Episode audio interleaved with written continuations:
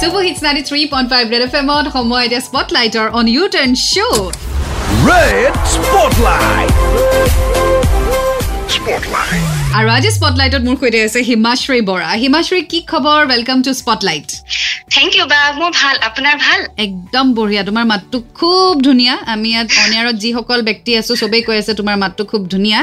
Thank you so মাছ তোমাৰ বিষয়ে আমি জানিব বিচাৰিছো তুমি কি পঢ়ি আছা ঘৰ ক'ত কি কৰা? মোৰ ঘৰ তিনিচুকীয়াত মই উমেন্স কলেজ তিনিচুকীয়াৰ অসমীয়া বিভাগৰ স্নাতক দ্বিতীয় ষান্মাসিকৰ ছাত্ৰী। আৰু মই পৰ্টেল চেনেল এটাত ভইচ অভাৰ দি আছো আৰু আলোচনী এখনৰ পৰা কিবা কিবি শিকি আছো। সেইকাৰণে তোমাৰ মাতটো ইমান ফিনিছড আৰু পলিছড আমি ইয়াতে তোমাৰ ফোনটো লগবাৰ আগতে আমি অনিয়াৰত যিসকল আছো আমি কথা পাতি আছো। হিমাশ্ৰী নামটো শুনি লাগিছে আপাৰ আছামৰ হ'ব মাতটো বহুত ধুনীয়া হ'ব আৰু সেইটো বিজয়ে কৈ আছিলে। চ' আল্টিমেটলি সেইটোৱে হ'ল। অহ মোৰ সৌভাগ্য। আজি কি শুনাবা আমাক? অ, মই সৰস্বত কবিতা এটি শুনাম। আচ্ছা আৰু তুমি কেতিয়াৰ পৰা কবিতা লিখা আৰম্ভ কৰিছা? অ, মই একেবাৰে সৰুতে স্কুল লেভেলত থাকোতে লিখিছিলো যদিও মানে তাত সম্পূৰ্ণ মাৰ হাত আছিলে। আৰু এতিয়া মই মেট্ৰিক পাছ কৰাৰ পাছৰ পৰাহে সম্পূৰ্ণ নিজাকৈ লিখিবলৈ লওঁ। লিখি আছো পঢ়ি আছো শিকি আছো কিন্তু কিমান পৰিণত হৈছে কবিতাসমূহ গম নাপাওঁ আৰু। অ'কে চ' হিমাশ্ৰী আমি পলম নকৰোঁ তোমাৰ কবিতা এটি শুনো শুনাই দিয়া।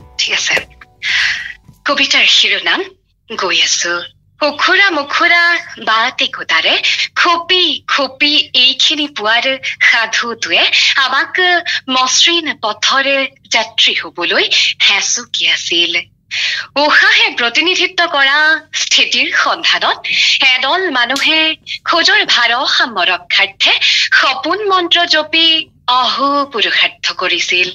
কোনোবাজন ইচ্ছাৰে বিৰুদ্ধে গ'ল। কোনোবাজনৰ গন্তব্যস্থান চমুতে ৰল।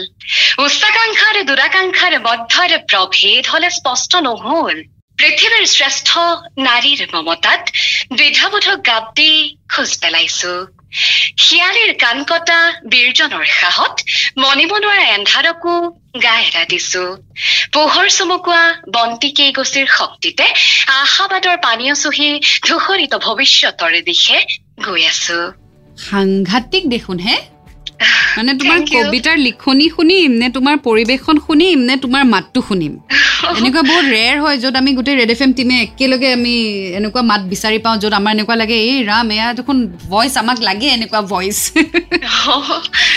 so' thank you so' much Himashree খুব ভাল লাগিলে অল দ্য বেষ্ট ঠিক আছে। Thank all you so' much best বা থেংক আপুনি ইউ ভালে থাকক আপুনি সুখী হওক। Thank you so much bye bye bye bye বেলেয়া আছিলে আজি আমাৰ সৈতে Himashree Bora on spotlight Red F M বজাতে ৰহো।